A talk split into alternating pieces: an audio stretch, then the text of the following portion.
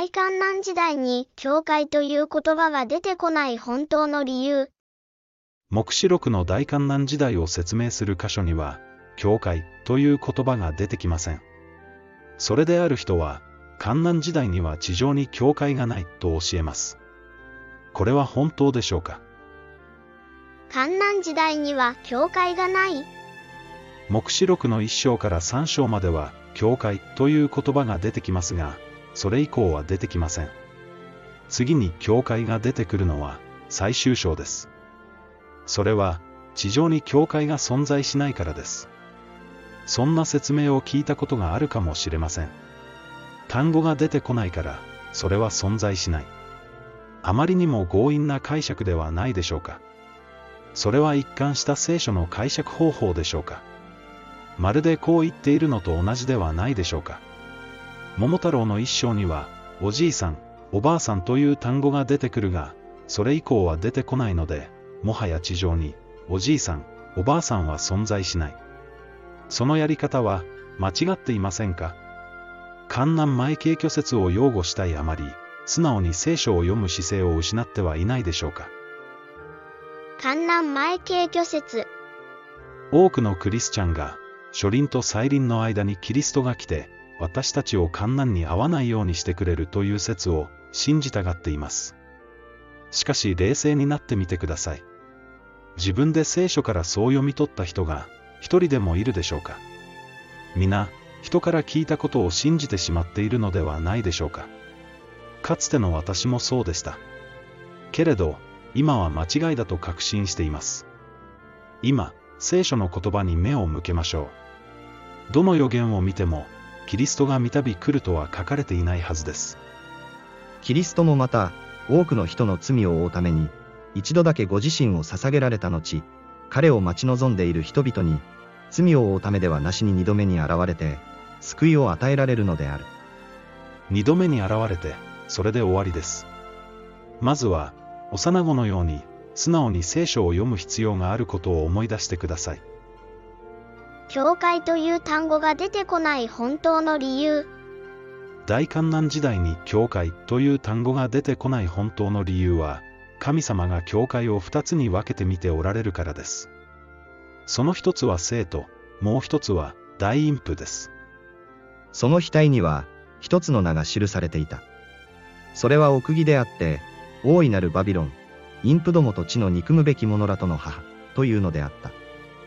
私は、この女が生徒の血とイエスの証人の地に酔いしれているのを見た。そうです。このどちらもが、教会の姿なのです。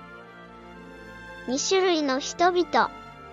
教会の中にいる二種類の人々について、聖書は何度も教えています。イエス様は、これを麦と毒麦に例えられました。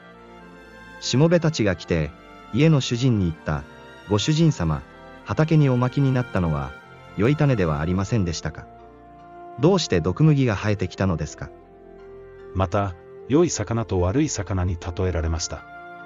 また天国は、海に下ろして、あらゆる種類の魚を囲み入れる網のようなものである。それがいっぱいになると岸に引き上げ、そして座って、良いのを器に入れ、悪いのを外へ捨てるのである。また、資料深い乙女と、資料の浅い乙女に例えられました。そこで天国は、10人の乙女がそれぞれ明かりを手にして、花婿を迎えに出ていくのに似ている。その中の5人は資料が浅く、5人は資料深いものであった。目視録では、実った穀物と熟したブドウに例えられています。すると、もう一人の見つかいが聖女から出てきて、雲の上に座している者に向かって大声で叫んだ。釜を入れて刈り取りなさい。地の穀物は全く実り、刈り取るべき時が来た。さらに、もう一人の見つかいで、火を支配する権威を持っている者が、祭壇から出てきて、鋭い釜を持つ見つかいに向かい、大声で言った。その鋭い釜を地に入れて、地のブドウの房を刈り集めなさい。ブドウの実がすでに熟しているから。そこで、見つかいはその釜を地に投げ入れて、地のブドウを刈り集め、神の激しい怒りの大きな酒舟に投げ込んだ。聖書を読んだことのある人なら、穀物やブドウが何を表すのか、すぐにわかるはずです。どちらも教会です。これらの聖句は、すべて同じ結論で終わっています。クリスチャンが全員、天国へ入るのではないということです。これは教会の教えと違うかもしれません。しかし、三国には2種類の人がいて、片方は蔵に収められ、もう片方は火で焼かれる。これが聖書の一貫した教えなのです。だから、毒麦が集められて火で焼かれるように、世の終わりにもその通りになるであろう。人の子はその使いたちを使わし、つまずきとなる者と不法を行う者とを、ことごとく三国から取り集めて、炉の火に投げ入れさせるであろう。そこでは泣き叫んだり、はがみをしたりするであろう。その時、義人たちは彼らの父の御国で、太陽のように輝き渡るであろう。耳のある者は聞くがよい。現代の教会の姿。彼を知っていると言いながら、その戒めを守らない者は、偽り者であって、真理はその人のうちにない。キリストは、実会の本当の守り方を教えて回りました。兄弟を憎むなら、それは殺人である。情欲の目で見るなら、それは姦淫である。安息日は人のためにあるもので、人が安息日のためにあるのではない。ところが、ローマカトリックに始まった日曜礼拝の習慣によって、教会は安息日は人のためにないと教えるようになり、その教えを引き継いだプロテスタントに至っては、実会を捨てるまでになってしまいました。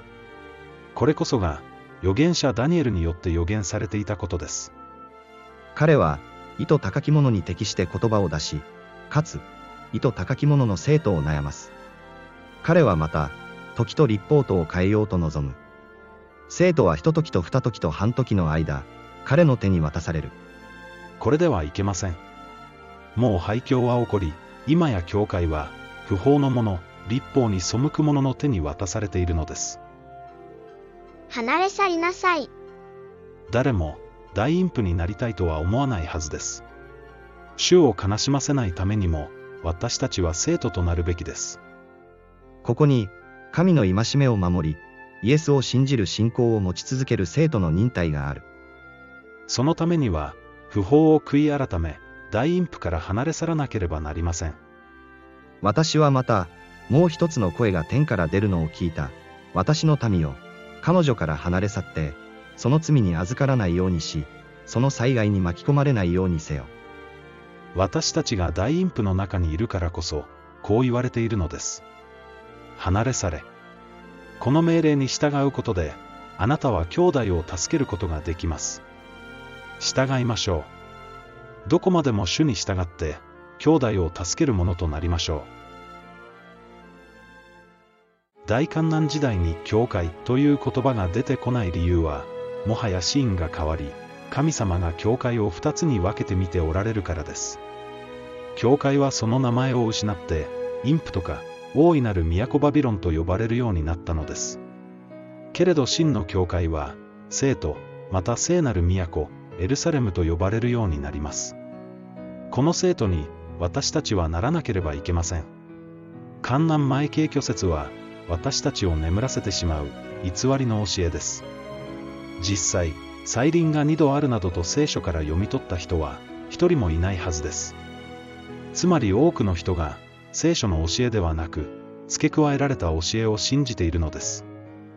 私は、この書の予言の言葉を聞くすべての者に証しする。もし、誰かがこれに付け加えるなら、神がその者に、この書に書かれている災害を加えられる。付け加えられた教えを信じるなら、大陰譜から逃れることはできません。必ず、この書に書かれている災害に巻き込まれることになるでしょう。